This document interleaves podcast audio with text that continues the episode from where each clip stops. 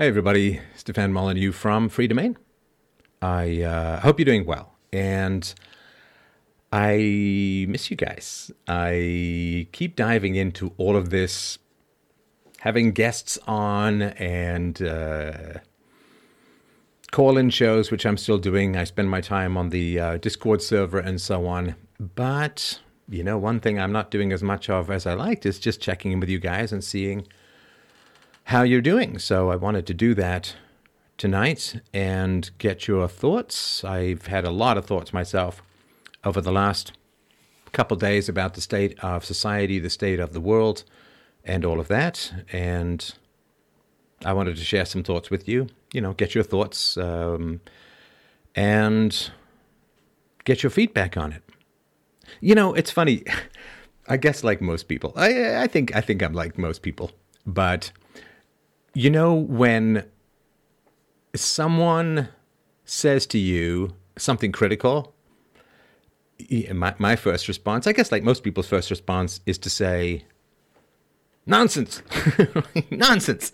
And then, you know, when the smoke clears, there's a little bit of, hmm, maybe, just maybe, they have a little bit of a point. And so somebody said the other day, you know, hey, what happened to the philosophy channel, right? What happened to the philosophy channel. And, uh, you know, he said, I missed my philosophy. Let's get our philosophy on. And part of me was like, and I wrote back to him and I'm like, hey, man, I just released a two hour philosophy lecture, which I gave to a university class in Taiwan. There's lots of philosophy there for you if you want it. And then I thought, actually, you know, come to think of it, what am I doing in this show? Well, I'm doing a lot of COVID, I'm doing a lot of interviews, and I'm doing some news analysis and so on. But the actual philosophy part, I miss that and I miss you guys and I miss talking about it. So I wanted to get into that with you guys tonight and tell you some of the thoughts. But uh, first, let's check in with the audience. Let's just check in with the audience and say hi to everyone. And l- listen, I mean, it's it could be a lonely time at the moment. It's a lonely time. It's an isolated time, and it's a real it's a real challenge. So um, I'm just going to throw some stuff up here on the screen. Nathan says, Good to hear from you. Steph, well, thank you for dropping by, Nathan. It's a great pleasure. And uh, Maria says, Great. And um, England says, Oh boy, thoughts. kibble, brain kibble, brain thoughts. Bess, Betsy Ross is uh, Betsy Ross, sorry, is repping for Boston, and I guess making a flag or two. Hey, Steph, do you do Instagram Live? You know, there's a whole bunch of stuff that I keep meaning to do, keep meaning to get into, such as, um, I mean, YouTube has stories and, and shorter stuff and so on, but uh, a variety of things, right? Jess had a rough day. I'm sorry about that. Perhaps you can tell us a little bit more about it. Somebody says doing better than Joe Biden. Well, that's not too tough uh, these days. Work is getting busy fixing cars, says Spence. Cheers from Florida, says Oscar. Hi, uh, welcome back. I uh, I do like me some Florida, and I was hoping, of course, to give a speech at the 21 convention. Hmm. 22 convention, but that's all hot. Yeah, communism shuts down my speeches, and then communism shuts down everybody's speeches. Uh, Aleph says hi. Chili Prepper, Chili Prepper, that's pretty funny. Says hi, hi. Same shite, different shovel. Yeah, I've had that before. Um, Kajo says, Hey, Steph, very good. Thanks. How are you? Well, I will tell you. I will tell you because I've had some real thoughts. Michael says, You're the man? Well, I'm hopefully more of a man than uh, Prince Harry. Prince Harry, who married Vortex social justice warrior from hell, um, Meghan Markle. Meghan is her name. Meghan Markle from, from Suits. And uh, as I as I tweeted today, I, another one of the family is dying in a tight tunnel. Tragic. She made him sell fifty thousand pounds worth of rifles because she doesn't like them. Great, excellent. Greetings and salutations to you too, John. And uh, Logic Barbarian, that's a great name, says, uh, Great. Matthew says, Hey, Steph, government control of everything sucks. Yeah, boy, are conservatives ever getting red pilled on the police, eh? Jeff says, Can I call in? Uh, yes, the information is on the website. Uh, I would love to chat with you. I just had a chat today with a guy. Oh, man. A military guy. He married the woman of his dreams, the, the hot girl that everybody was chasing, but he won and he caught her. And uh, what happened? Well, she she pulled the pin on the fat grenade and blew up over 100 pounds. And uh, they have nine children, a bunch of adoptees and some natural born killers, so to speak. And uh, it's not a great marriage, man. And this is, I mean, this is what's kind of happening in this time of challenge, which is, you know, people are getting closer or people are getting further away. What do you think is going to happen if Canada opens up again fully? Well, Canada is not going to open up again fully, I think, because fully would be to be the way that it was before, and it's not going back to the way that it was before. And I know half of the listenership blames me in particular for that. You fearmonger. like I have these big giant levers to make the world work, right? But it's not going back to, I mean, uh, air, airlines, I mean, they're going to be eviscerated. Even if people want to fly in the future, it's going to be really, really tough for them to fly. Uh, because there won't be that many planes around, uh, even trains and so on, and buses. Uh, it's going to be it's going to be tough. It's uh, to be it's to be an adapt an adapting. And you know, I it, you know, it's complicated for me. This whole coronavirus situation is very complicated. And uh, anyway, let's just get a couple more highs, and then we'll we'll get into it. Lieutenant Survival says, "Hello from Quebec, Canada. Uh, it's a tough place to survive these days." Um, Lone Dogism says, "Good evening, Steph. Gardening in Canada. Hello from Saskatchewan. Do you know there are a few provinces I've never been to. I worked obviously in Ontario, lived in Ontario, went to Manitoba. Oh no, I did go to Saskatchewan for some mining work back in the day or gold panning work. I've not been to Alberta. And I think that's about it. I've been all to the East Coast, all over the place. I took a driving tour with my wife on the East Coast shortly after we were married. A lovely, lovely trip. I love the East Coast. Greetings from Spokane. Well, nice. To, FoxPro. Isn't that an old database program? Look at me with the old software trawling from way back in the day. DataEase, I think. Oh, you know what's so funny? I've, I've because I'm home like you guys and and a little bit stuck like you guys. I'm doing stuff like, you know, I guess Eminem style, cleaning out my closet. I actually have cleaned out my closet.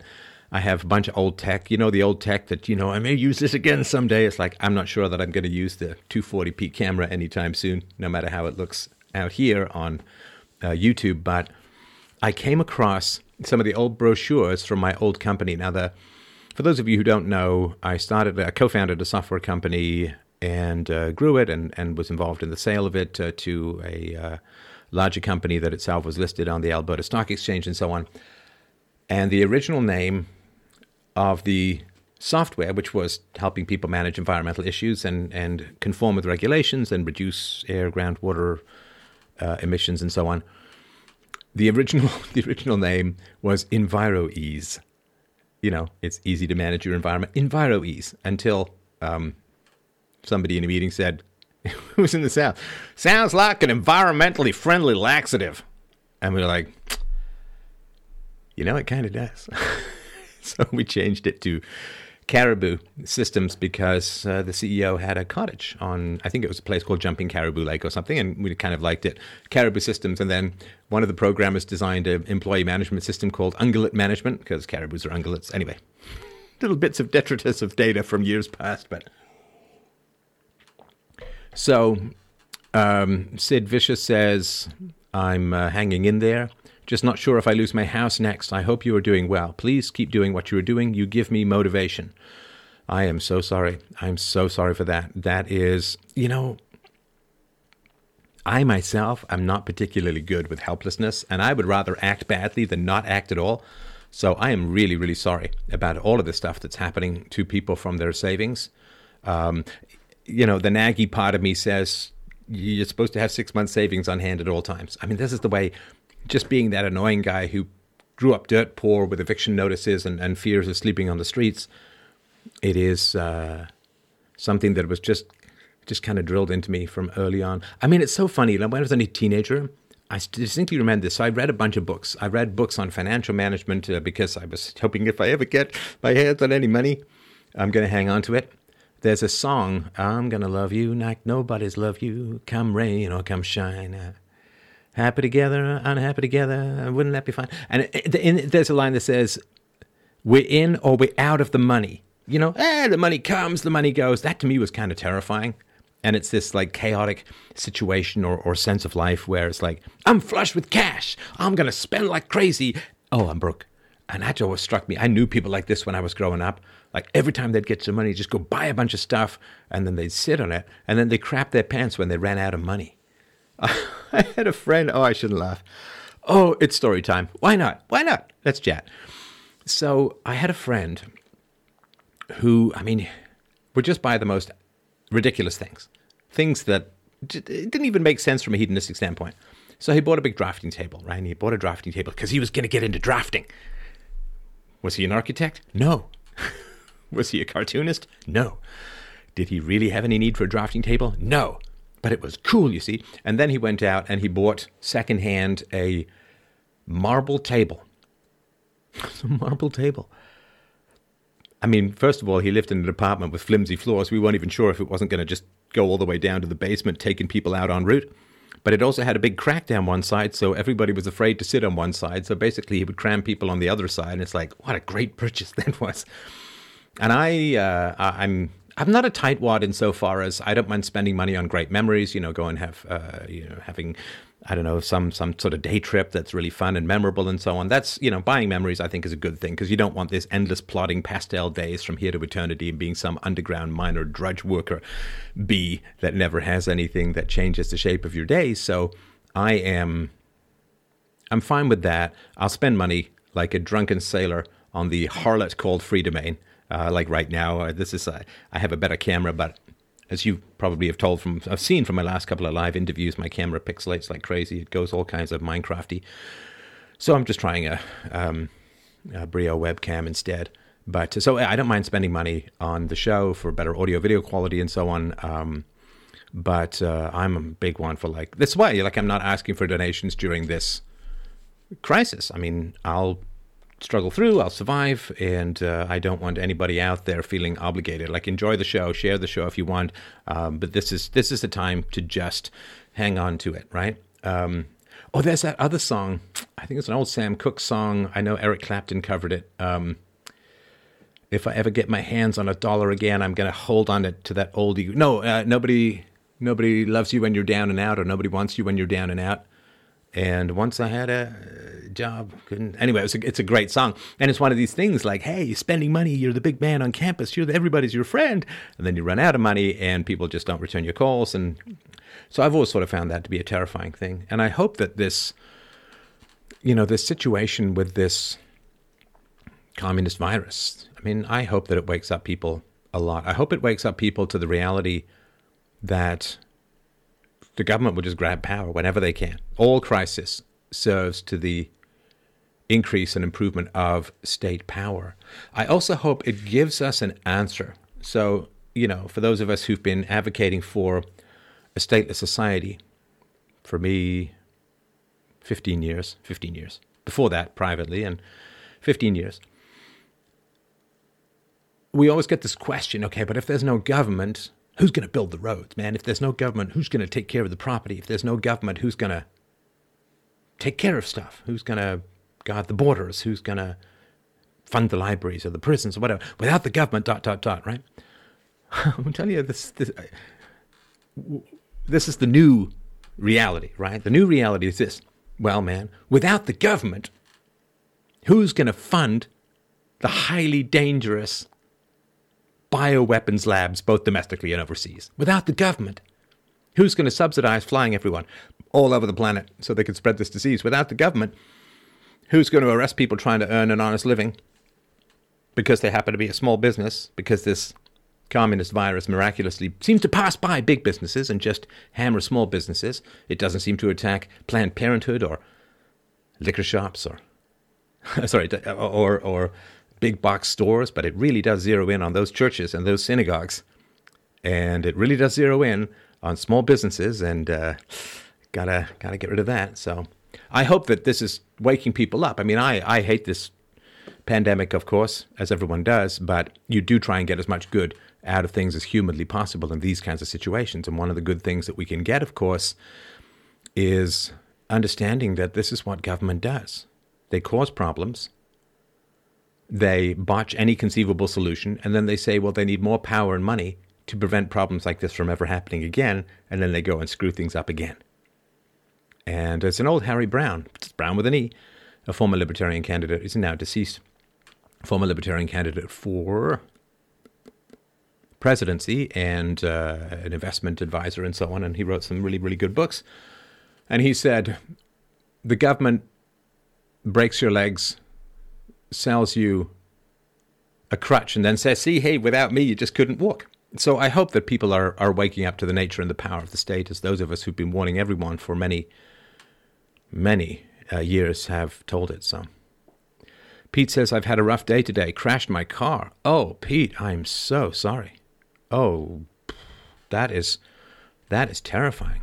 I uh, yeah, car crashes are, are, I mean, they really stick with you. And I hope that, I mean, I'm sorry about your car, obviously, but I hope that you're okay, right? That that you don't have any sort of lasting damage. I had, I said this with Paul the other night. I had a car crash. I haven't thought about this in years. It was a Ford, right? Mean, people make these jokes like Ford found on road dead, but uh, Ford. Well, I mean, Ford Ford truck saved my life, right? Um, we, uh, a friend of mine and I, uh, we were working up north. We were in the bush, and we went into town, and we went to a bar. We watched a live band. We were dancing. We met some girls and nothing sexual happened, but we ended up crashing with the girls uh, at their place overnight. And then the next morning, we headed back to the bush, and it was a, it was a really nice evening. It was nice girls. It was a lot of fun. It was you know one of these just fun things that pops in out of nowhere when you're working in the middle of nowhere. And we were driving back along this dirt road, and I was tired. My friend was driving, and I was kind of you know like you ever try and get that kind of squidgy sleep face in in a car. You know, I I mean, I spent my whole youth, in my whole teenage life, like been having a car in my family, so I spent my whole teenage life in in the back seat. You know, because you know I always forget to say shotgun or whatever. I said my entire teenage life was in the back seat, and there's a great comedian who says like. You know, when you're in the back seat of a car, especially and they're playing some music, it's kind of loud, the wind, wind is rushing past, if anyone's cracked a window or whatever. So when you're in a car in the back seat, you can't have any fun all all you can do is watch profiles, watch the profiles of people having fun up in the front seat, which is true, right? Like you see all ah, like you know, let's change the music, and and then eventually you get so bored you try and make contact with other people in the back seat of cars and so on. Like, and, and it's really it is you know make a little ah, you make little pictures with your breath on the window and so on. So I was trying to get some sleep in this car, and my friend said, uh, "There's a Winnebago up ahead." And this is one of these dirt roads where it's kind of, it's a little humped, like it's um, it's uh, like a, like an inverted bowl, and then it kind of goes down into there was swamp on either side, and it went down this sort of it was built up in the middle. And I said, "Yeah, I'm sure you can pass them, right?" And so then what happened was he hit the gas, and he didn't see in these northern roads. It's like it's not quite two lanes because they, you know, they're very underused, right? And so you kind of go, if you're going to pass someone, you want to honk and, you know, make sure that they can see you before you pass because it's not going to work out that well otherwise, right? And so he didn't find out whether they had seen him or not. So he's like, the, the, the Winnebago's up here and he starts passing and the Winnebago starts drifting towards the middle. And you know, we're running out of road, right? The road is not that wide. The Winnebago's getting closer to the center of the road, and he's trying to pass, and and he starts to drift to the left, right? And then what happens is he starts to go down the ditch. Now we're at passing speed, so we're going like 110, 120 kilometers an hour, right? And and you know, man, you hit a you hit a swamp going that fast, uh, you are having a very Roger Rabbit eyeball kind of day, and they may never go back in, right? So I'm like, go right, go right, because I would rather have hit the Winnebago than go into the swamp. But by the time like we had gone down the edge of the road, and by the time he wrenched the wheel to go right, we basically went into the air. Like we went up the side of the road and we went into the air and we just flipped 180 in the air. And we landed like hard on the road upside down And, you know, it's the kind of thing like you ever want to hear a robot being disassembled by some evil deity. That's what it sounds like being in one of these trucks. And there is like gravel spitting its way through the shattered window. And then you're just sitting there thinking, is the truck going to crush us? Now, this is why uh, Ford, at least what they did back then, is like a really, really great car company because I walked out of that. My friend had a scratch on his arm, but he was mostly okay. But I literally unbuckled, kicked out, and of course we smelt gas, right? Because the, the, the puncture, the gas had been punctured, so we were terrified. Of course, the thing was just going to go up and, and incinerate us. And so, you know, I made sure my friend was out, and we kicked out the side of the glass, and we jump out of the car, and we stand up, and we're both looking at each other like, how is it possible that we're both still alive and uninjured after we just flipped a car on a gravel road going 120? And that was like the first thing. And then the second thing was, where the hell is the Winnebago gone? Is it like Ghost Winnebago? It was one of these completely surreal things. Well, first of all, after this, you know, we're both screaming at the top of our lungs. You've got the, the, the car being disassembled by the road upside down. And, uh, and then we're kicking and we're getting out. And then it's just suddenly like ear ringingly quiet. Just boom, just quiet and you see a couple of birds scattering off in the distance from the sound, and we couldn't like it was like where the where the hell is this Winnebago? And then we saw the back of the they'd gone into the swamp. Now they hadn't been going super fast, of course, and they were in a much more structured vehicle, and and so they were all okay, fortunately. But uh, yeah, it was a it was a it's really the only car crash I've I've been in, but it was uh, it was pretty memorable, and I was I was about maybe 19 or 20 uh, at the time, and yeah, no uh, no long term damage, no, um, you know, everybody was okay. I mean, which is shocking. And uh, boy, I didn't envy him his call to the head office about that, man.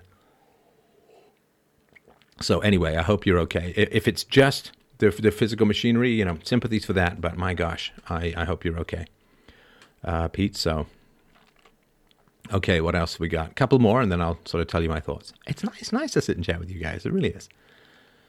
Uh, Christine says, Great to hear from you, inspiring people. Great. Stephen Wolf, Ox says, Stephen Wolf, that's very nice. Betsy Ross says, How you doing? I'm I'm doing all right. I'm doing all right. I'm getting I'm getting a little um a little a little stir crazy. I mean, I like to go out and meet people. I was planning a bunch of documentaries this year, and uh, so it's a little tricky. Derek says, Thanks for checking in. Really appreciate you, Steph. You're an incredible role model and gift of the world. I am well. I hope the same for you in every facet of your life. Please keep going strong. Thank you very much, my friend. I appreciate that. Um, Joshua gives me the thumbs up. Steve says, What do you say? Going cuckoo at home with nonverbal autistic. Oh, you have somebody at home who's uh, a management challenge as far as that goes? I'm sorry about that too. Can we discuss the argument? Uh, no, but we can argue the discussion.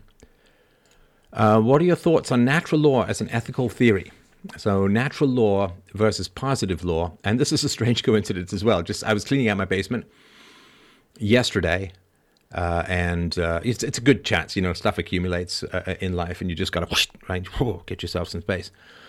And uh, I came across my old philosophy of law textbook, and all my notes in it and all that. So um, yeah, natural law versus positive law. So, very briefly, natural law says that the law must reflect a higher moral standard, whereas positive law is like, hey, man, whatever the law says is kind of legal, and there's no outside ethical standard that it really has to follow. And uh, yeah, natural law is the, the, the, law. Well, first of all, there should be negotiation, not the law, but that's for a stateless society. But the law, of course, it should it should reflect a higher morality. Otherwise, it's just brute force.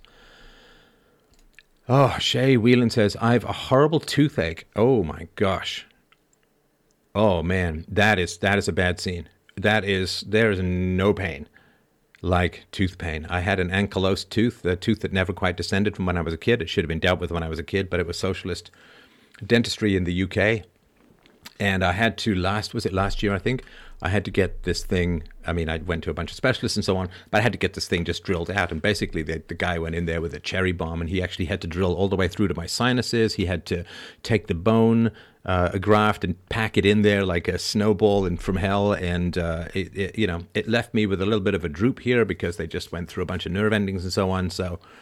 Um, and that was it's nothing to do with hygiene. I actually take really really good care of my teeth. I have like a Waterpik floss, and and I I um, I don't eat much sugar, and I brush well and all that, and I get my teeth checked like every three to four months.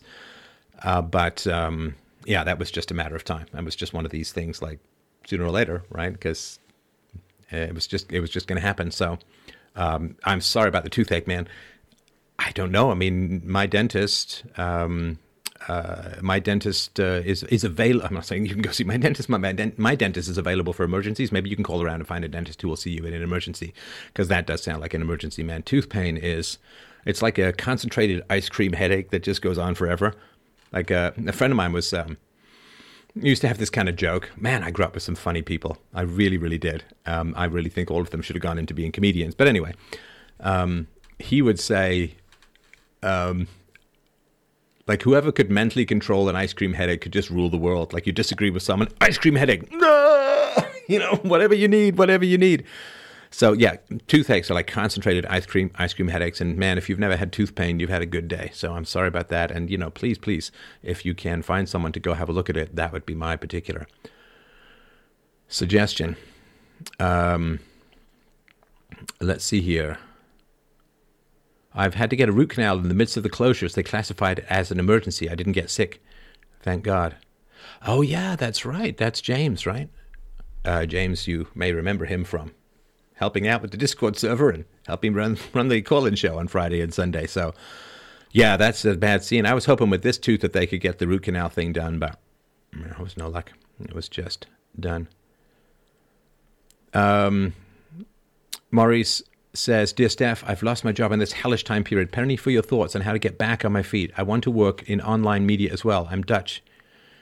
If that even makes a difference. Well, so, you know, how, how you deal with this shutdown is obviously a very, very big question. And I mean, I've been doing it partly just trying to get things sorted out from a technical standpoint that I've needed to get sorted out for quite some time. Uh, like, I have two different computers that I use to run shows, and um, one of them had a crackle in the audio, the other one doesn't live stream video games because it's not fast enough. And it's just, I'm, tr- I'm trying to consolidate things so I don't have to keep changing all the cables in the back every time I need to switch a show. I've been working on trying to improve uh, video and audio quality and uh, trying to find more efficient ways to get shows produced because I don't have a producer and haven't had for uh, a year and a half, I guess now. So when you have this kind of slowdown, what is it that you're going to do with with it? Right now, you can, of course, kind of veg out and have despair and so on. And, and we're all going to have that to some degree or another. And I sympathize with that. And that's a natural human reaction. But, but, but, whatever happens to you in life, this is really, really important. Whatever happens to you in life, you have to try and find a way that you're happy it happened. it sounds odd, right? It sounds odd. Whatever happens to you in life, you have to try and find a way to make yourself glad it happened. So, I mean, so I had uh, cancer, right? And so now I like to wear this big ass brimmed hat, like a, uh, make sure I don't get any any extra sun on my skin as much as humanly possible, and I wear lots of sunscreen, and I try and stay in the shade, and so I'm like, okay, so I got cancer, but at least I can use that to get me to not get skin cancer, right? Because I'm half German, half Irish. We're not exactly known for our swarthy complexions, right? Although this this camera is very kind on my on my spottiness, whereas the high def cameras are not. But you know, if I get kicked off a platform, I'll just try and find some way to get a better situation on another platform. And so, if um, I once had an optometrist, this a couple of years ago, I had an optometrist say, "Oh, your your eye nerves are you on one eye, or both eyes are too thin, or in six months." I'm like, "Oh, I hope my eyes are okay." And I think I was talking with John Waters, who was saying his eyes. So so now, you know, what do I do? Well, I take sort of eye supplements and I make sure that I do my 20 20 20 rule like every 20 minutes take a break for 20 seconds and look at something at least 20 yards away or 20 feet away I can't remember what it is but I listen to more audiobooks rather than reading with a book in front of my face, you know, just try and sort of help my vision sustain itself. And I have a pretty good vision, but, you know, I've needed glasses for like 10 years and I just want to keep things as healthy as possible. Now we're stuck inside, so uh, what what can I do? Well, I can deal with all the technical hiccups and slowdowns that have plagued me all these years, and I can, you know, teach my daughter how to play Scrabble better, and you know, like I can exercise more, and like whatever it is that you can do to say, I made the best of that situation. I made the the best conceivable outcome. I had the best conceivable outcome of that situation. And so I was in a seven year relationship in my 20s, almost married the wrong girl, like disastrously the wrong girl. And I'm glad that happened now because that led me to the woman I've now been married to for 17 years, and it's wonderful. So, how, like, I became a good parent because I had such bad parents, right? So, it's this you got to do the reversal, you got to do the flip. You got to do the flip. It's, it's a wake up call, right? COVID is a wake up call. You've got to do the flip and you've got to look back and say, I made the very best that I could out of that very difficult situation. Right? I mean, when I first got attacked by the media back in 2008 for being a cult leader, right? Because I was telling people they didn't have to spend time with abusive parents or abusive anyone for that matter. Well, what did I say to myself? I said, okay, well, that's not good because, you know, I didn't really have much of a um, a platform to respond back then because the show was very small. And I said, okay, well, what can I do about this? How can I make my show better based on this? And so what I did was I started doing interviews. I started interviewing psychologists. I started interviewing mental health experts. I just started, I think Stuart Shanker was one of my first interviews way back in the day. And I was just like, okay, I'm going to just, if people aren't accepting the reason, then maybe they'll accept the evidence, right? So the reasoning behind voluntarism in personal relationships was to me pretty clear.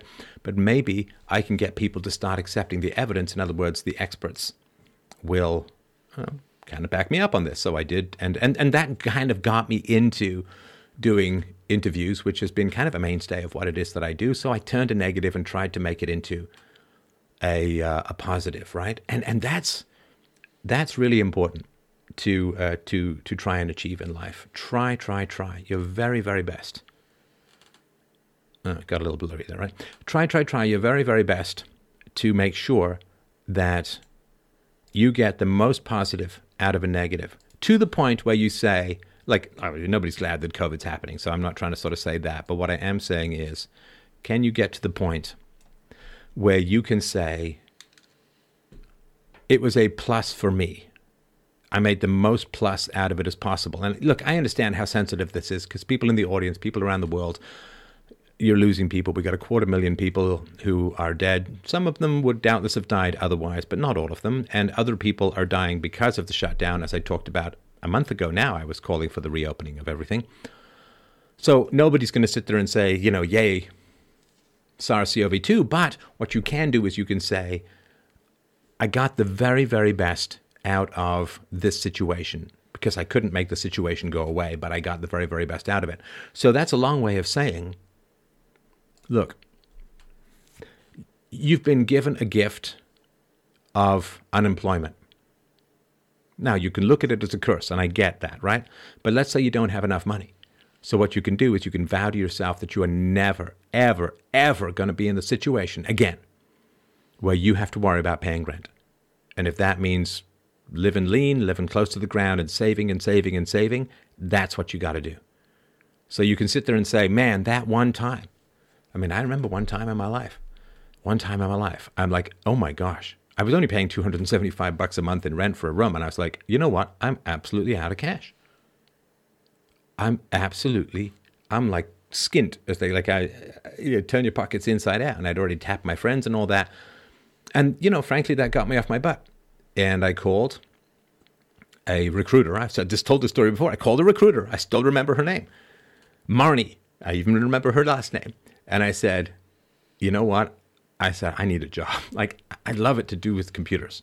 I mean, it can be cleaning computers, it can be moving computers. I don't, please, but please, please, please, I desperately need a job. I will not let you down. I'm so hungry for this and I want to make it work. And she was very nice and she set me up at an interview with a trading company, a stock trading company. And I went in and they asked me some questions and I showed them some of my computer code that I'd been working on as a hobby. And they were like, yeah, sounds good. so that was my First professional job made, making $40,000 a year, which was all the money on the planet back then, coming out of my graduate degree in, in history. And I, uh, I biked to work every day, and it wasn't too far. And that was the beginning. And from there, I started a software company. And it was like, so you got to make sure you bounce. Like life is going to knock you the hell down from time to time. And sometimes it feels like every bloody day you're just waking up to a punching bag, or being a punching bag, right? So life is going to knock you down. The important thing is not how far you go down or how far fast you hit the ground. The whole thing is how high can you bounce? How can you use that momentum to get something better in your life? So you can look back and say, my God, am I glad that I got fired? My God, am I glad I got fired? That's the challenge. That's where your level of creativity has to be in life. I am so glad. I am so glad I broke up with that girl in my 20s. I am glad that the media went after me because it caused me to significantly improve and expand the range of what it is that I was doing. Right? I am so glad for X or for Y or for Z. I am so glad. I mean, I, I, I, could go into stories after story, but, but you, you, you get the point. You're a smart audience, right? So you get the point, right? Life is going to knock you the hell down on a regular basis if you're trying to do anything, because we have no choice about that. If we don't take any risks, we get bored and depressed, feel useless, and we are not extending ourselves to our full capacity, and that's just going to make us unhappy. So that's not an option, right? To, to just you know, you could work as a ditch digger your whole life, but if you've got an IQ of, you know, 120 plus, you know, it's going to be pretty, it's going to be a pretty wretched existence, and you are going to be, you know, wasting your capacities, wasting your talents, wasting your potential. It's going to make you depressed and anxious, and you're going to be down there in this sort of underworld of people, right? And so you have to try things that you're going to fail at. If all you do is say, I'm really good at walking, I could walk without falling down, and you just walk around all day saying, Yay, I walked, you know, which I mastered at the age of one and a half, well, that's not going to be very satisfying for you. It's going to, it's going to make you depressed and anxious, and you're going to get this growing sense of panic at the underutilization of your God or nature given talents, which I assume in this audience are prodigious and intense, right? So you got to go and try things that you can fail at. You have to, have to, have to go and try things that you can fail at. Otherwise, there's no satisfaction in winning. You know, I mean, there's no point taking the same spelling test from grade two for the rest of your life and calling this. You have to, you have to always be at the edge of what it is you can do. And I'm, I'm pushing myself to, to, to be at the edge of what it is that I can do, where I have success and I have failure, because I have no capacity for failure then. There's no possibility of achievement, no satisfaction in mastery or anything like that. You have to be doing something that you can fail at, and that means you're going to fail. And the failure, of course, is natural, it is inevitable, it is healthy, it is a positive thing. So you lost your job. I'm so sorry about that. I'm so sorry about that. So the first thing you need to do is say, how am I going to make this job loss the greatest thing that ever happened to me? Right?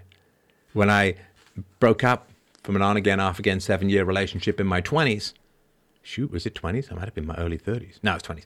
I, I said to myself, okay, this is a terrible situation, but I, I'm never going to repeat this mistake again. I'm never going to waste this time. I'm never going to cross my fingers and hope things get better. Because it was one of these relationships where it's like, it wasn't hell. I mean, it wasn't terrible. I mean, she was a nice lady in many ways, but it was just kind of like, it never quite, you know, like a plane that's got enough fuel to just lift the wheels up, but not enough momentum or energy to get up and fly somewhere. It's just kind of bumping along, right? Mean, if the plane just stops, you get out. If you're up flying somewhere, you get somewhere. But this kind of bumping along stuff is is it drives you crazy, right? Because you're always crossing your fingers, and then you get the fallacy of sunk costs. Well, I've sunk, sunk three years in. Why not four? Right? It's going to get better. You know, losing going to grow.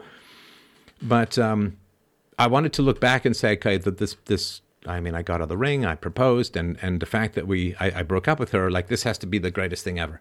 And and it is now in hindsight. I look back and say that was one of the greatest things that happened to me because it taught me a huge amount, and I, I made sure I was never going to make that mistake again. Right. So you lost your job. Okay.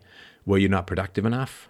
It may be completely outside of your hands. Okay. So then you're going to say a disaster has happened, as it's happened to all of us economically. COVID has, you know, communism has is is trying to kill capitalism, right? So you say, well, how can I make myself less vulnerable to this next time? You know, can I can I save my money, right? I had a friend who spent probably maybe fifteen thousand dollars on, like, believe it or not, on bootleg concert videos. Like they they used to be. I don't, they're probably still. There probably aren't anymore. But there used to be these big giant halls where you'd go and you'd buy bootleg concerts and and you know if he'd gone to a concert he wanted to get the bootleg of it and so on. He had this entire wall full of like bootleg CDs and back in the days VHS videotapes and all that kind of stuff. And he spent he was a music fanatic. And he, he taught me a lot about music and I, I really really appreciated his tutelage on music. He was a, I was a bit of a music nerd when I was younger kind of into Engelbert Humperdinck although I never really got into the Ray Conniff singers which my mum liked because that was just a little bit too boomery for me but but he had like 15,000 at least, could have been more. Just he would I never understood buying movies because I've almost never watched the same movie twice, right? But anyway, he he had this entire wall full of just stuff, right? And then he he lost his job and he got really depressed and he had a tough time shaking it off and getting back on the horse, right? And he was I remember him telling me like he's like I'm looking at this wall and I'm like, "Why did I buy all of this stuff? Why?" I never take it down. I never listen to it. It's like this weird Gabor Mate classical music CD compulsion to just hoard. Like you're some obsessive squirrel storing up nuts for a Game of Thrones winter of endlessness, right? And so he got the overspending, and I said, okay, well, so you've got to make a, maybe you can sell some of this stuff or whatever. But and and now the funny thing is, of course, all of these things are available online for free, right? You go look up live concert. You can go and find Queen from the Rainbow Room in 1974. You can find Queen at Montreal, Queen on Fire, Queen at Milton Keynes. You can find Queen all over the place. And yet he had all of these, right? And how many times did he pop it down and put it in and listen to it and play it? Like almost never. So that um, financial panic was like, okay, you can never let yourself get into the situation again. So, whatever skills you have to develop, whatever um, entrepreneurial skills you may want to develop, whatever partnership you may want to develop, whatever abilities that you need, use this time to get those abilities like it's a five alarm fire, like it's a massive emergency, because it kind of is, right? I don't mean like for you, you're not going to starve to death or anything, right? But, but if you want to work in online media, then make it your business to go and find value for someone. You know, like I can't tell you the number of people who's like, oh man, you should interview this person, that person. It's like they just give me a name, right? Like, come on. I'm ridiculously busy. I'm a, I'm a stay at home dad. I'm a husband. I run this world's biggest philosophy show. My days are kind of like getting shot out of a cannon and splat, hitting the wall and sliding down, Looney Tune style at the end of the day. So when people say to me, you got to go and interview such and such a person, right? And they just give me a name. Like, well, I'm supposed to, I'm supposed to go and look them up, find out what they're all about, figure out what their position is, go watch some of their videos. I don't have the time. I, I don't. Like, I don't have time. And so what I do is I appreciate when somebody says, I think you should interview this person. Here's why. Here's an extract from the video. Here's what they said. Here's where it's relevant. Here's why it's important. Blah, blah, blah, blah, blah. Like all the people are like, hey, you should do a presentation on such and such. It's like, just give me one. Give me one that's well sourced so I can put it together and, you know, but I don't know. It's just strange to me. Like if people want something done and they just kind of, hey man, I, I, I, I suggested something. It's like, that's not going to get you anywhere in life, right? I mean, that's just not. So if you want to work in online media, you know, find whoever runs your favorite online media and figure out how to provide them value. And then if you got to work for free for a bit or whatever, just do it, right? So you can, and then you can look back and say, "Oh man, I'm so glad I got fired from that job because now I've got this great new thing." But it's again, life is gonna life is gonna knock you down repeatedly, and it the only thing, the art of the bounce. Maybe that's my next book, right? The art of the bounce is all that really matters in life because there's so many people they go down like freaking plasticine. You know, like you throw plasticine at the tile floor, it don't bounce. It just it just goes splat like slime, right? Just black. Like you take out your liver, just throw it on the ground, right? You want to be as uh, rubbery, as bouncy as, as humanly possible. Because so many people get knocked down, they don't get back up again. You got to be the person who bounces higher. I know it defies the laws of physics, but we have will to substitute for physics. So that's my suggestion to you. I hope this isn't too long, but I also know that there's lots of people facing that kind of stuff as well. You know, I did a video last year called My Brutal Year, and it felt rough at the time, and It got worse after that. Like, it got worse after that. And, you know, now my video views are being crushed again, and it's just like, man, I'm going to bounce. I'm just going to bounce. And I have bounced enough times now to know I'll find a way. I'll find a way. I'll find a way to make it work. you can't keep a good man down. Uh, if people are already going without government living above or off the grid, explain what is the best way to do so without the government screwing things up more. I don't know. I'm so sorry. I don't really quite follow that. Uh, all right. So, what happens if someone breaks the contract brought on by negotiation? Popper puppy. Hmm. It seems like a. Uh, uh, it seems like a tongue twister. So, um, they're called dispute resolution organizations.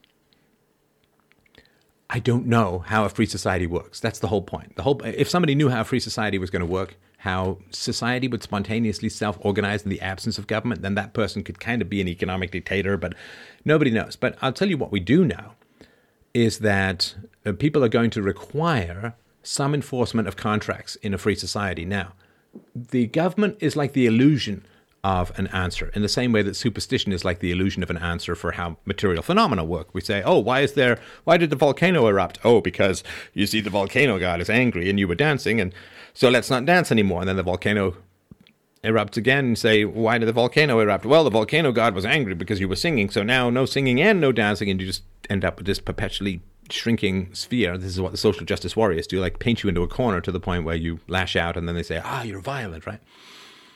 So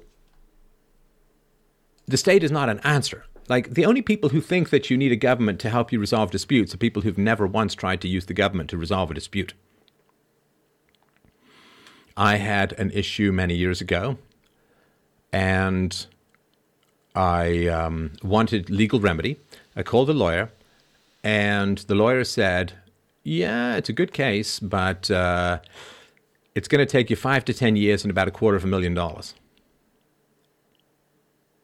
But that's when a quarter of a million dollars really meant something, right? I mean, and I was like, oh, okay. So we ended up going to arbitration, but there was a cap on how much I could get and all that. So uh, I did win and, and all that. And I remember saying to the lawyer before we went into arbitration, I said, "Yeah, we've got this, right?" And we we did. I won't tell you how, but we had we had we had them by the short and curlies, right? I remember the lawyer saying, "Oh yeah, yeah, you're, you're totally in the right. The, the law is completely on your side." And I'm like, "Well, let's go for the max." And he's like, mm, "Now they've made an offer. Let's just take their offer." I'm like, "No, but you said we got them." And he said, "Listen, son, I tell you, when you go into that mediation room, you have no idea what the judge is going to do." And I said, "Hmm, but basically we have a signed confession. Like this is like it's like yeah, yeah, but you never know. You never ever know." And I'm like, okay, so there's no law, right? There's just some opinion with a gun, as I said before, right?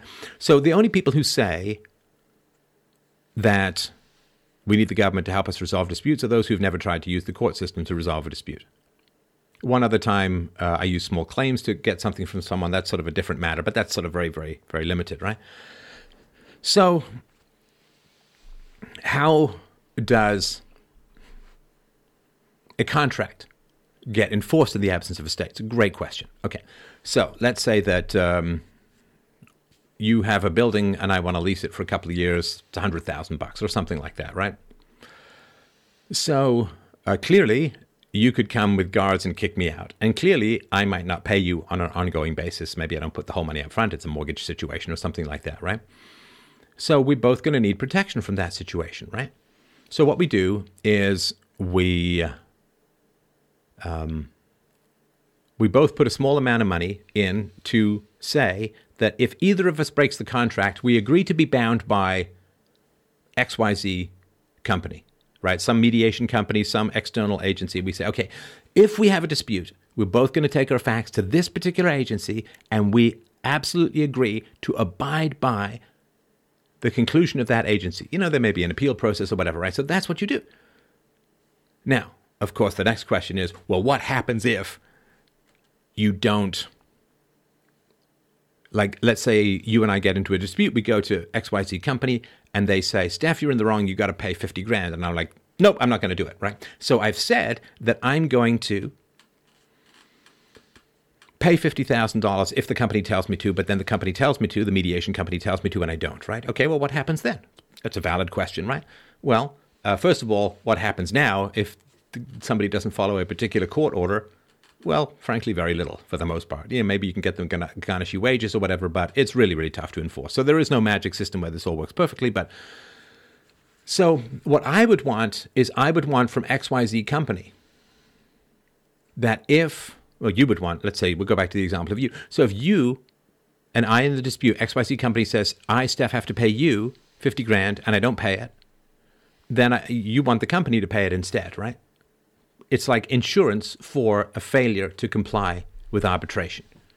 Okay, so then the company is out $50,000, right? Now, are they going to raise the rates on you for insuring contracts? No.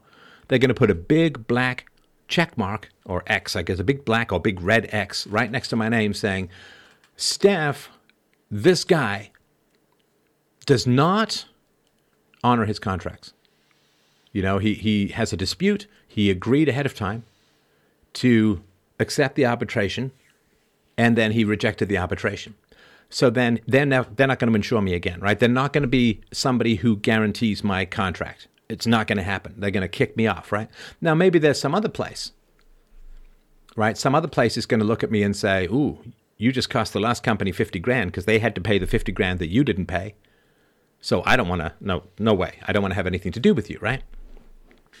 So it's going to be really tough. Now, there may be some sort of dodgy edge of the empire uh, Tatooine style companies that will be like, yeah, I'll take you on, but they would be known to not have great reputations. The reputation is very easy to figure out online.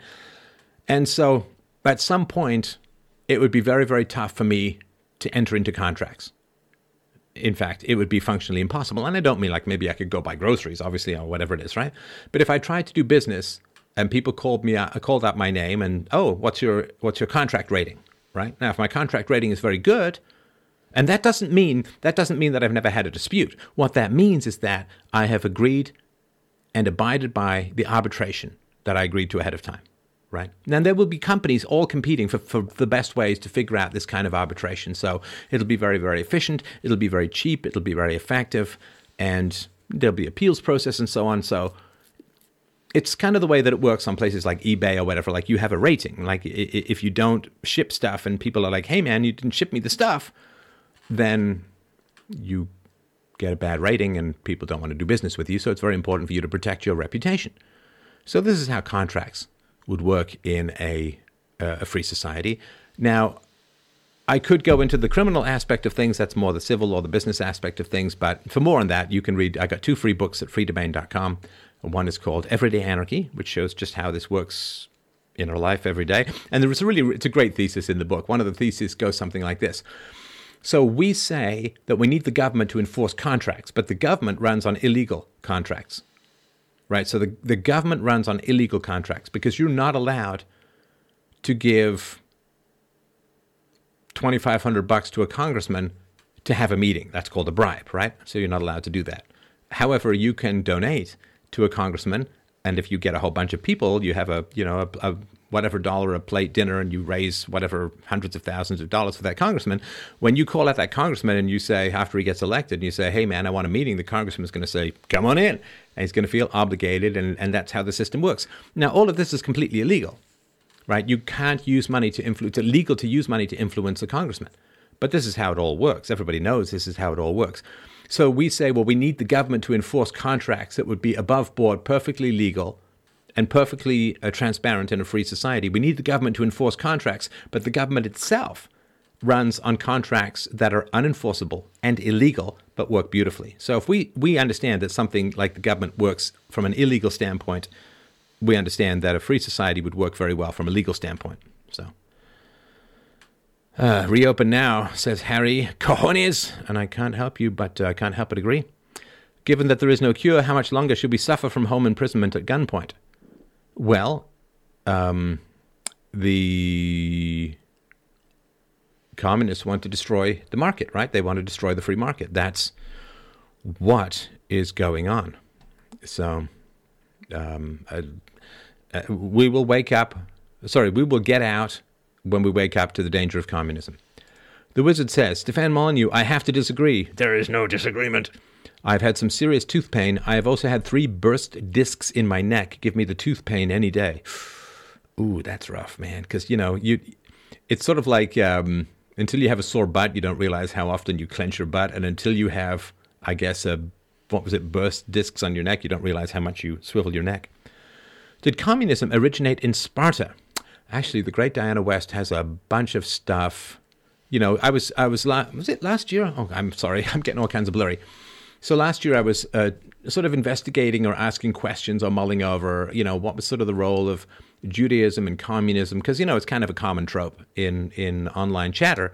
And I've kind of heard the rumors, and I've heard Putin, and I've heard Solzhenitsyn, and I've read the articles by Winston Churchill and so on. And Solzhenitsyn and, and Winston Churchill have never been described, to my knowledge, as you know sort of basely anti-Semitic or anti-Semitic at all. And so I was sort of interested in this, and she had a great tweet where she was saying, you know, here are all of the other non-Judaic antecedents to communism, and that's really, really kind of important. So yeah, um, it it well could, but I do not know the history of communism from that standpoint. So. Steph, can one, Jerry uh, says, Steph, can one be self sufficient on their own property and the only subservience to the state would be property tax? Can a group of people avoid the state by being self sufficient for the most part? Yes, yes, you can. Stefan, I, uh, Chuck says, Stefan, I'm white, male, and too poor to pay you for a question. Do you uh, see anybody paying me for a question here? How do you think the rewiring of our non economy will affect the mental health of the social justice warrior? Well, I'll tell you. I mean, that's a great question, Chuck, and and uh, you've you've paid me you've paid me more than enough just by asking that question. So, um, when like we're a problem solving species, that's what we do.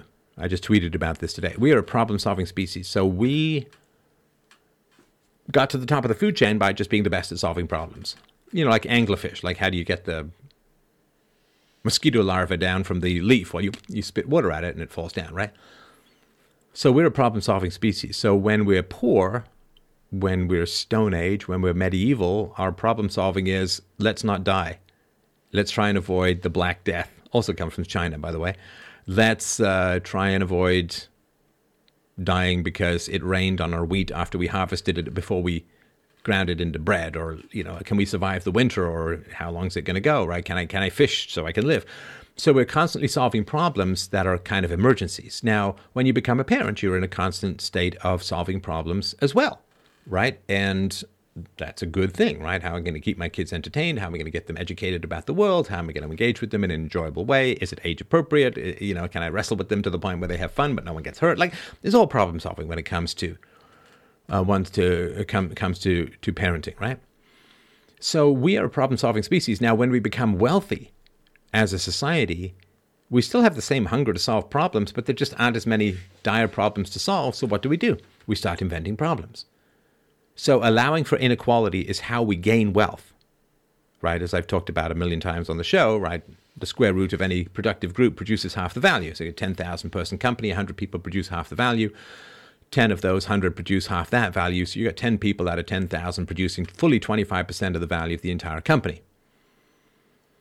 And so if they don't get a dispropor- like a proportionately if they don't get a proportionate reward to their productivity, they'll just stop working so hard. Everyone gets poor and everything falls to crap, right?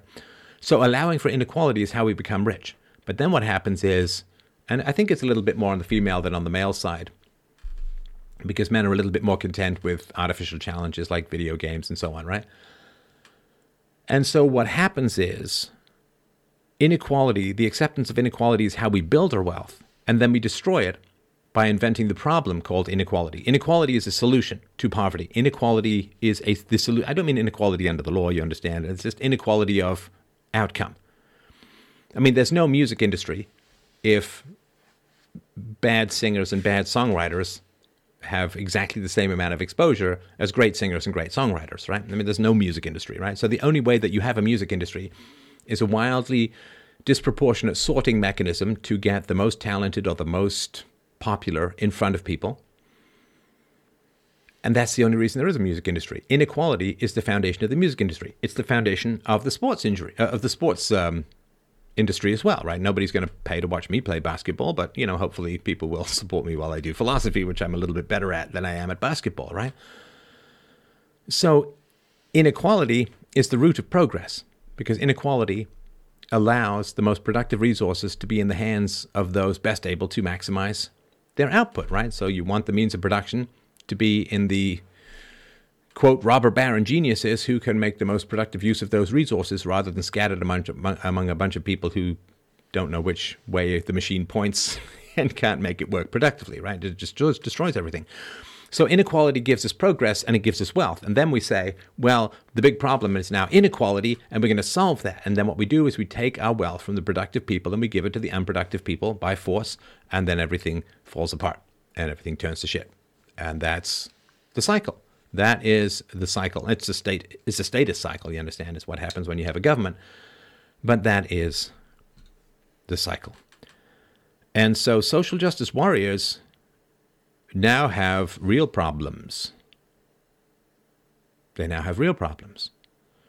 I think it's in particular true uh, of uh, unattractive and or childless women have this smothering of society, right? They try to mother society as a whole. Like when you hear this, the vulnerable, the excluded, the poor, the marginalized, that's all just like triggering women to try to mother society. But you, you know, mothering is for your own children. It's not for society as a whole. And mother, you know, socialism S puts the S in, in mother and turns it into smother. You want to know what smother is? It's socialist mothering, right?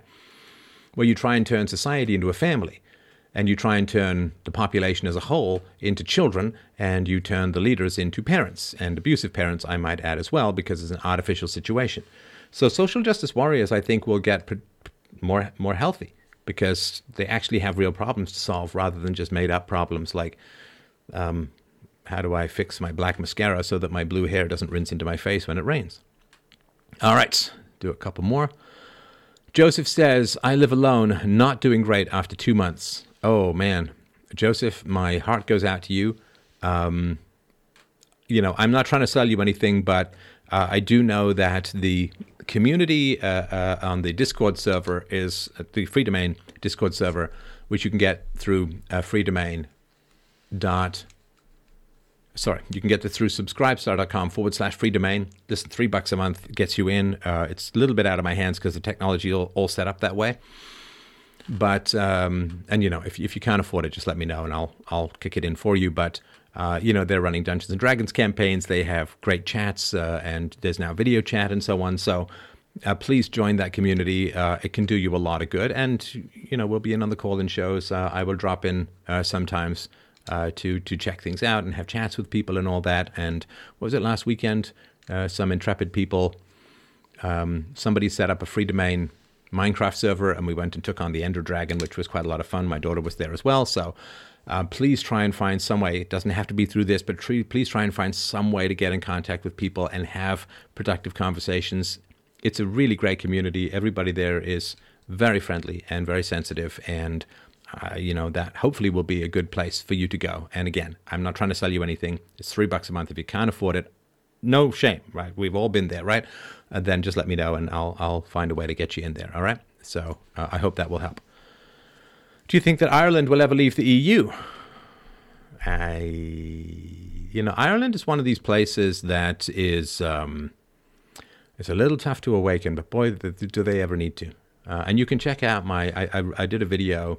I think it's now on BitChute. Uh, Ireland. Just do a search for Ireland in 2030. It's pretty important. So please, hopefully, share share that with people. Uh, the Onion Stargazer says, I'm doing fine besides getting this Wuhan crap back in early January. Don't let them fool you. This hit Idaho and the rest of the nation late December to early January. If you can give us a little bit more details about what happened with that, that would be great. A man overboard. Uh, oh, sorry, he was talking to someone else. Not me. How dare you talk to people? Not me. I must be the spoke of the wheel. I must be the center of the spoke of the wheel. All right. Uh, oh man, I missed a whole bunch of stuff here. Okay, I'll do a little bit. Um, Video games are not an artificial challenge. Come back and say that after beating Doom Eternal. Yeah, I'll I'll try and get some in tomorrow. Um, it's been a little while. I, I, basically have to wait until I forget how to play, and then I have to go, have to go back in. So, a bit of a fast talker, not quoting a Seinfeld episode. What do I think of Elon Musk's son Xay A12? What did somebody say that it was? It somehow translated to Satan. so, I, I think it's uh, highly pretentious and completely ridiculous to name your child that, and it's I mean, chance is going to change their name anyway. So, video games are not an artificial challenge.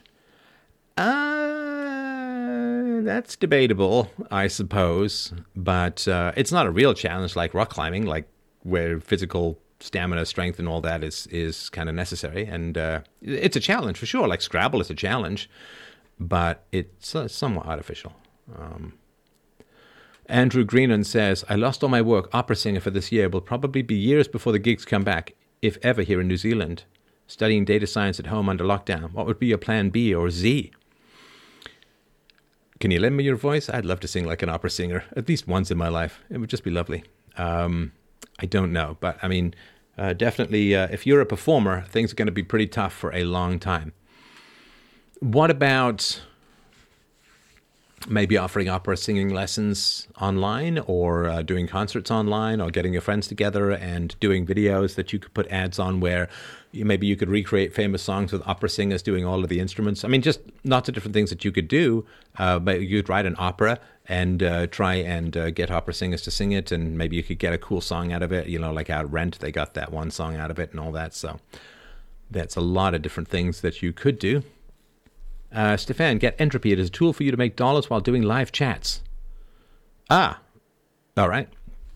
Can you shoot me something at Operation Operations? Sorry, operations at freedomain.com, and I will check that out. Thank you very much. All right, from problem solving species to problem species in under 15 years. Yeah, that's kind of true. Hey, Steph, I'd love to hear your thoughts on intuition versus premeditation or thinking with your gut versus thinking with your head. Right. So your head is for solving technical problems, and your gut is for finding evil. Right. So your gut is, um, in particularly, is particularly good at figuring out predators, which is why you know I, I do these call-in shows, of course, right? And everybody, I say to everyone, what were the red flags that you saw ahead of time? You know, some crazy woman or whatever, right? And like I did this call with the guy today, and he's like, "Oh, I've been married for 16 years, and and you know it's not going well at all." And I'm like, okay, well, what was, you know, were there any red flags ahead? He's like, well, yeah, I didn't really get them at the time, but, you know, her parents let a heroin addict live in the house and babysit the kids for a number of years. And I'm like, yeah, that could be considered a bit of a red flag. And it kind of went downhill from there. Her, her, her parents drank quite a bit and showed up to, the mom showed up to a parent teacher conference drunk and all that. So they need to separate you from your gut, right? Like we have the second brain down there, like the lizard brain at the bottom of the post monkey beta expansion pack called humanity. We got this lizard brain uh, in our in the base of our brain. We've got this gut sense. You know, there is a second brain down there, and it's really really good at figuring out predators. Like you know, if if you walk up to a pond in springtime, you can see all of the little um, tadpoles all just like in their squiggly calmer way, just heading off to the deep moss, right? They want to get up there to where the sun is for some reason, like maybe the heat or vitamin D or whatever, right? And then they just squidge down into the moss or under the rocks. So, you know, they can't reason, but they can sense danger. They can sense danger. And a lot of modern philosophy and psychology is around separating you, separating you from your gut, which allows you to determine predators of course, predators want to disarm you from your gut. Everybody who tells you don't follow your instincts, think you know you're, you're, you're, you're overthinking things or whatever, all they're trying to do is separate you from your gut sense, and that is a very dangerous and deadly thing to do to human beings. And uh, there's a lot of camouflage, of course, with people, right? So people will camouflage themselves to look pretty, or they will camouflage themselves with a lot of money, or they, you know, just any number of things that they can do, or will do, uh, in order to um, distract you from your gut. So you got to be careful. People who look too good or who too, you know, like you see these guys on Twitter all the time. You know, it's like uh, I'm going to use the lockdown to get more abs, and it's like you know, it's great that you got abs, but uh, you know, how's the quality of your conscience and how's the quality of your soul these days, right? Uh, abs ain't going to make you happy in the long run. In fact, they could just attract uh, they could just attract other vain narcissists who um, are going to uh, do a lot more to um, destroy your life than um, make you happy. So let me just, I just want to check here. So let me just take a tiny little break here because this is one of the reasons I wanted to chat with you guys was also to test. Um, yeah, it looks like uh, it's not getting all too blocky here, right? Okay, that's good. I just wanted to check that um, we weren't blocking out like we were before. It's coming through okay, right? All right. So the unconscious, right, the subconscious has been clocked at 8,000 times faster than the conscious mind when it comes to assessing things like danger and predatory situations. So, I, like I, I, I wouldn't say I'm addicted, but I listen to this darkly charming podcast called Crime Junkies um, sometimes, and they uh, they're constantly reinforcing these two women, uh, Ashley Flowers and I'm Brit, right? These two women are constantly reminding you, like, trust your guts, trust your instincts. If something feels wrong, if it feels bad, if something feels dark, if something feels dangerous, trust your instincts, get out of there. Like, they're constantly reinforcing this in people, which is very, very good advice. Trust your gut, trust your instincts. If somebody gives you a bad feeling, it's probably for a very, very good reason. So, um, this is why I've constantly championed instinct, intuition, emotions. They are not opposed to philosophy at all. It's like saying leg muscles are somehow opposed. They're, they're, they have nothing to do with philosophy. Well, of course, leg muscles are essential to do with philosophy because if we hadn't been able to run away from predators, we wouldn't have developed this brain that allows us to have philosophy, right? I mean, if you don't have a sense of, of who to be afraid of, of who's dangerous, who's, who's predatory, then you uh, you are going to be easy meat. You are going to be easy prey. It's like there's this um, virus that affects cats, and it has to jump from cat to cat. And the way that it does it is it doesn't kill mice, but what it does is it makes uh, make makes mice unafraid of cats, right? So then the mouse. Uh, the the cat eats the mouse, and then another cat comes along and gnaws on the remains, and that's how the virus transmits, right? So it's communism, right, or other things. You know, we know the demographics. I've done the truth about crime. There are certain demographics, certain demographic uh, pools that are going to be higher risk in terms of crime right? And and but they're all like, well, that's bad. It's bad to think negatively of that group. It's bad to be. It's racist to say that the Chinese communists had anything to do. And that's like, no, this is they're just trying to separate you. And a lot of this social justice warrior stuff is just trying to desperately settle separate you from your instinct for predators and escaping and evading danger. And it's desperately, desperately terrible. And I'm trying to reawaken that to people, right? All right. Uh, what do we got here? Government is an absolute essential for civilization to exist.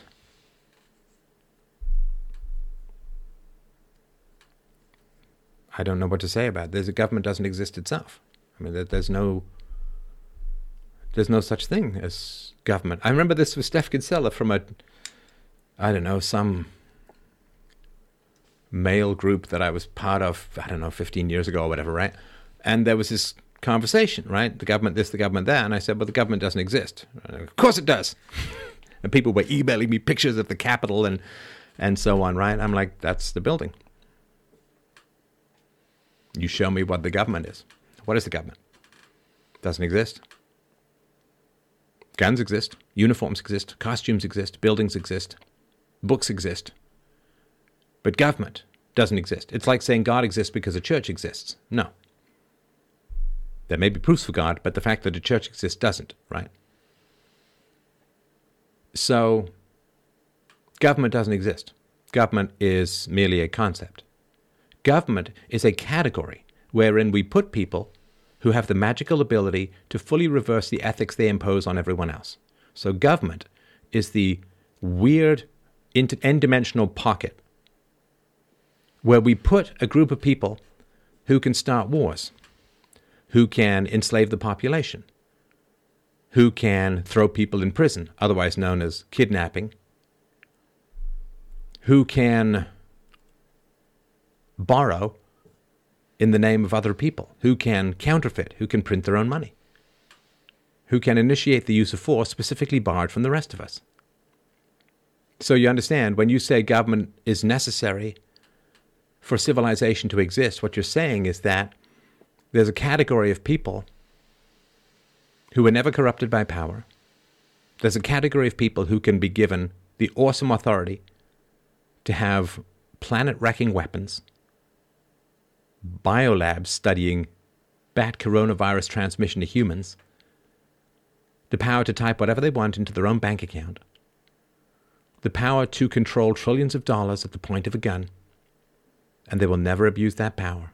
And there's no other possible way that society can be organized other than giving a tiny group of sociopaths all the power in the known universe to inflict their violent will on everyone else. That that's the very, very best we can possibly do as a society is arm crazy, power hungry sociopaths with all the weapons and power in the known universe sit back and cross our fucking fingers. That's the very, very best. We can go to the moon, but we can't possibly figure out a better way to organize society than giving a tiny murder elite all the power in the known universe to do whatever the hell they want to a disarmed population. And I say complete, total bullshit. All right. Let's do another couple of cues. I can't believe it, really. An hour and 15. That is remarkable. You guys have great questions, and it's a huge amount of fun. Uh oh. Looks like we got a scene from Jaws. You call that a scar? Vinlago says, Bingers, I see in race four, bulging, four herniated, two ruptured and extruded discs, scoliosis, arthritis, torn rotator cuff, seven millimeter impinged spinal cord, depression, no shit, both knees bone on bone. Ooh, man. He is hoping that uh, some sort of artificial body comes along soon that isn't used to make Japanese anime dirty sex toys. I mean, uh, yeah, that would be that would be pretty bad. Although if they do make them, I'm sure the turd flinging monkey will do a quite quite the show reviewing them. All right, let's see here. Oh my gosh, am I ever behind? All right, I'll do a couple of quick ones. A quick one while he's away. Stefan, why so why don't communists go set up their own self-sufficient system and simply pay property tax? Communism within capitalism. Well, that's like saying why don't vampires get together and create their own blood bank because they don't have any blood. They need to they need their victims, right? They need their victims. And you see, communism. It's a. I'll do this in another live stream because it's a big long topic. I've been here for a while, but see, communism is not. It's not an economic system. It's not a political system. It's nothing like that. Communism is. I really want to like torture and kill people, but it's currently illegal, right? I really want to have bullying, violent, vicious control over others. I want to be able to send people to gulags. I want to be able to bathe in the blood of my enemies. I want to have that deep Conan style satisfactions and hear the lamentation of their women and see people quake with fear when I walk into the room because I'm one of the inner party O'Brien style. I want to have that awesome level of terrifying power in the universe. So, what bullshit do I need to spread in order to get it? It's got nothing to do with any facts, which is why the facts don't change any of it, right? If you want to know how crazy the average person is, says Kill Your Television, look at the top 40 current music hits and wonder why people listen to that garbage. That's the most popular stuff and it's terrible. Yeah, I would say the music is not doing well these days. Steph, when are you going to debate Cantbot? Oh, yeah, that was some guy on Twitter. I think he was super douchey, which, you know, is not an argument. I don't know. I'm getting bored of debating communists. It's too easy. So um, yeah, I don't know. See, see if he's see if he's got a good topic, right? So go go talk to the guy. See if he's got a good topic that's clearly defined, and we'll see. We'll see if we can get it. All right. Um, I'm in the music business, and I can tell you the best musicians are not the most successful. It's the opposite of a meritocracy. Uh, no, it is a complete meritocracy what does success mean in the music industry? It means being able to move product, right? Now, you may disagree with the quality of the music and so on, and you may say, well, Nicki Minaj is not as great a performer as, I don't know, Pavarotti or Freddie Mercury, but um, she she moves product, right? She makes money. So, best musicians, what does that mean? The most technically great musicians, but that's not what moves product. That's, I assume, to some degree necessary, but not sufficient, right? So simply being very, very good at playing. Was it? Yeah, like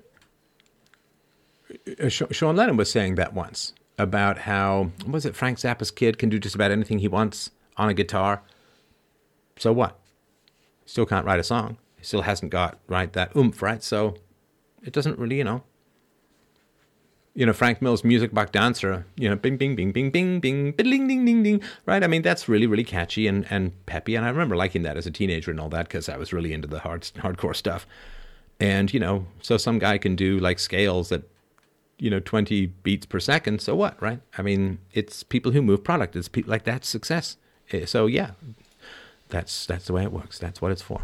I mean, I do think that the music industry is, you know, full of Satanists who promote garbage to destroy the world, without a doubt. But they still move product and they can't force people to buy their material, right? All right. Let's see here.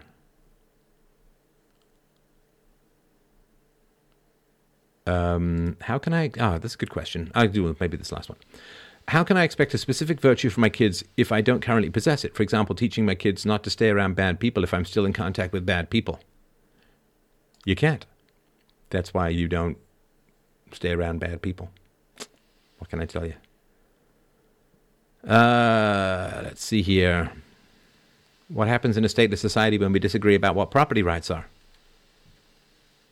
Well, what happens in a current society when you when you disagree with the government about taxation? You get thrown into a, a rape room, right? You get thrown in jail and you're probably going to get raped. So pretty sure the free market can come up with better solutions than that, right? So Steph, I've seen you give romantic advice. What do you think the dating scene will be like after coronavirus? Well, hopefully it won't be this corrupt cesspool of STDs and and uh, garbage pickup and uh, swipe left, swipe right, plenty of fish, trash, where people are just you know tickling their half-dead circumcised penises for the sake of status with low-rent women. So I hope that people will go out after coronavirus and say, yeah, we gotta be a bit more sensible about things, right?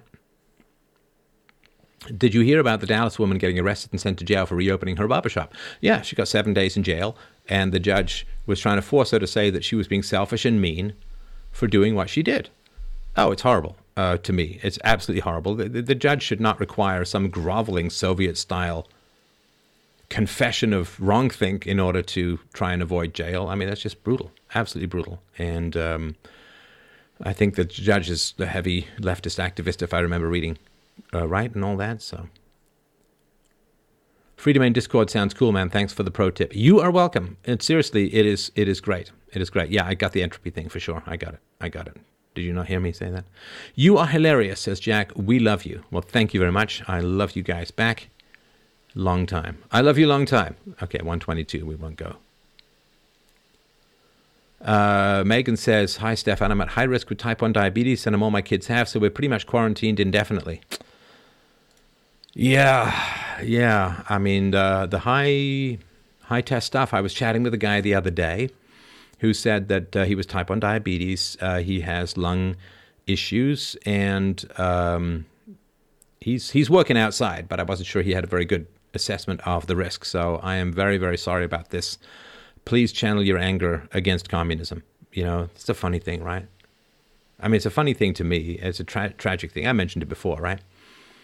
But uh, the mainstream media was more angry at Lauren and I going to give speeches on free speech than they are at communists for killing a quarter million people with the virus. So we need a debate forum on issues. I don't know what that means. Can you do a show about corrupt communist globalist politicians in Ireland?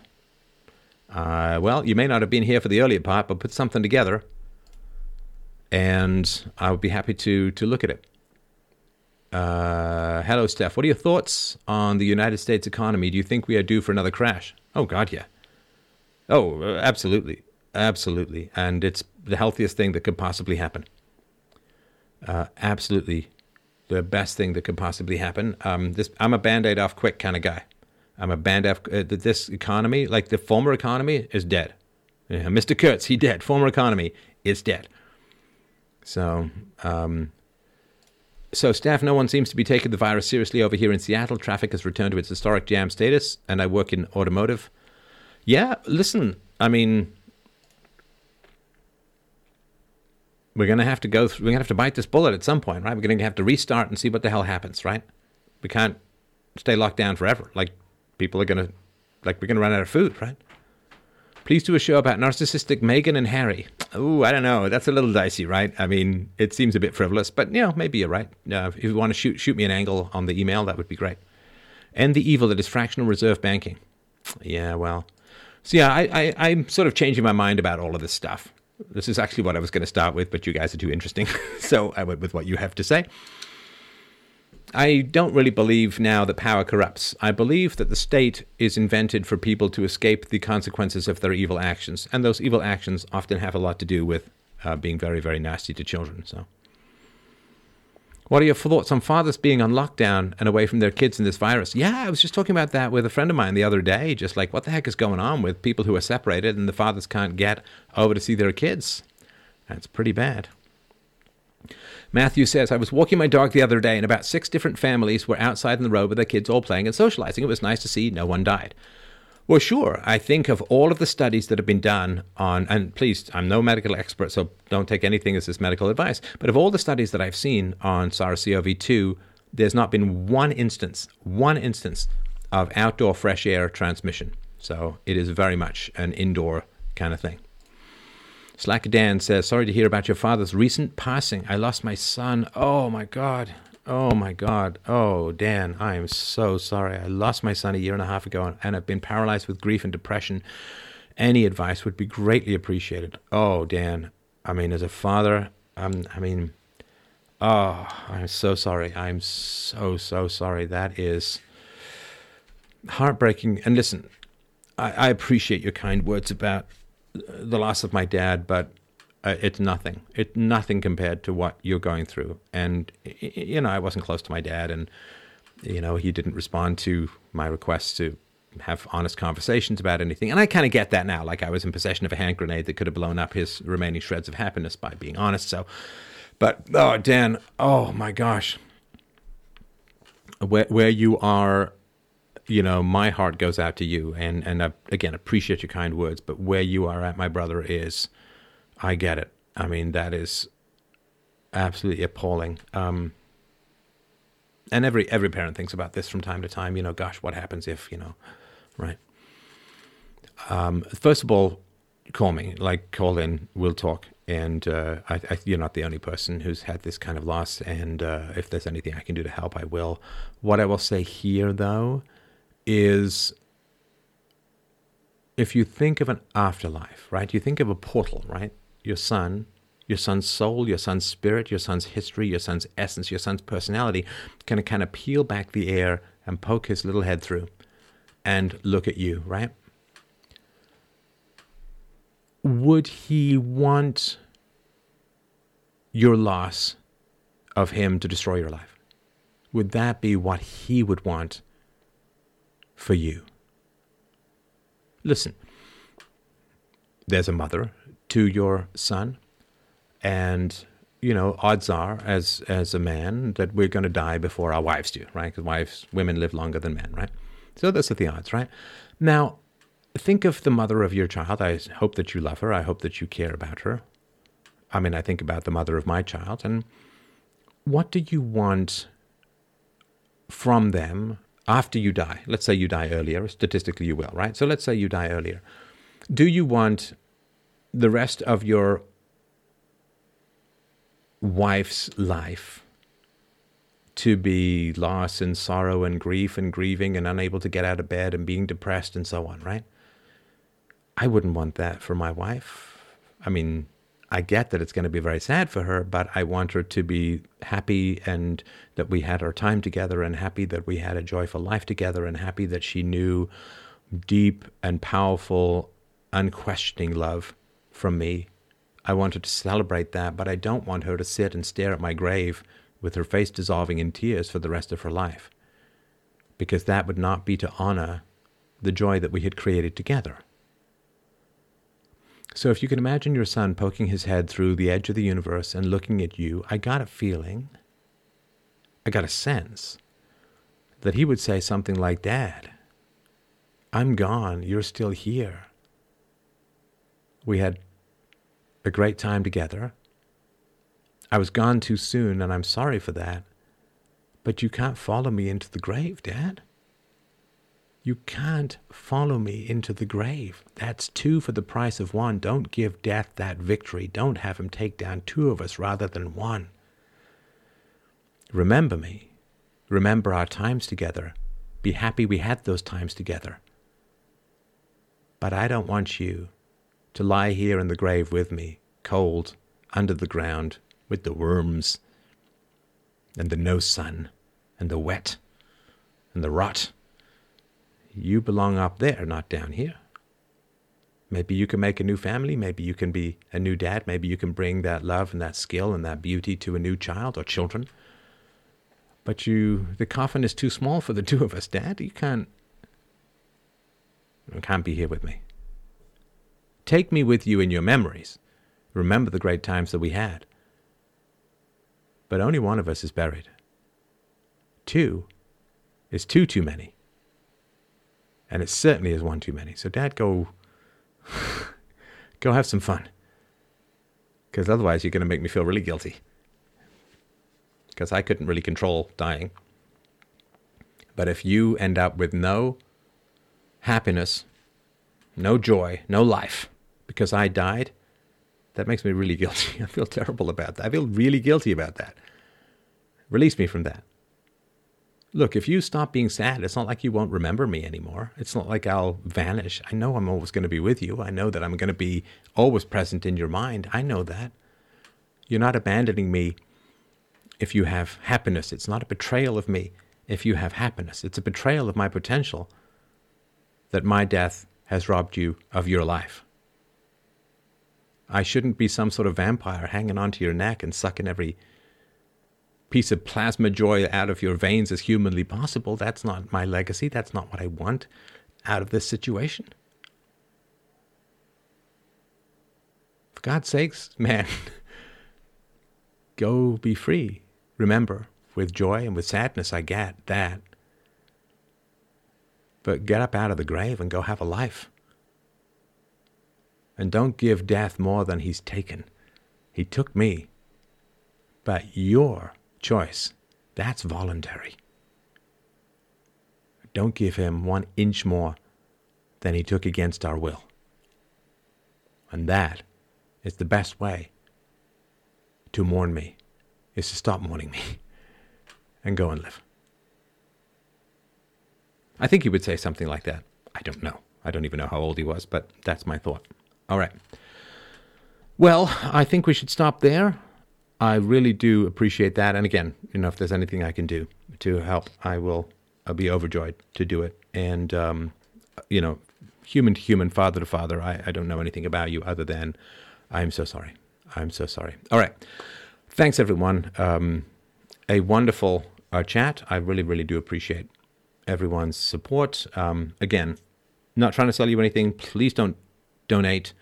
Uh, what, what if you can't afford? If you can, great. freedomain.com forward slash donate. A couple of bucks for the Discord server is probably a good idea. So uh, have yourself a, uh, a great evening. I will hopefully have more of these. I, I liked this chat really. Uh, it was a lovely time this evening together. I love you guys so much. Thank you, thank you, thank you, thank you, thank you so much for giving me this immense, immense privilege of bringing philosophy to the world. I love you guys for this opportunity and thank you so much. Lots of love from here. I'll talk to you guys soon.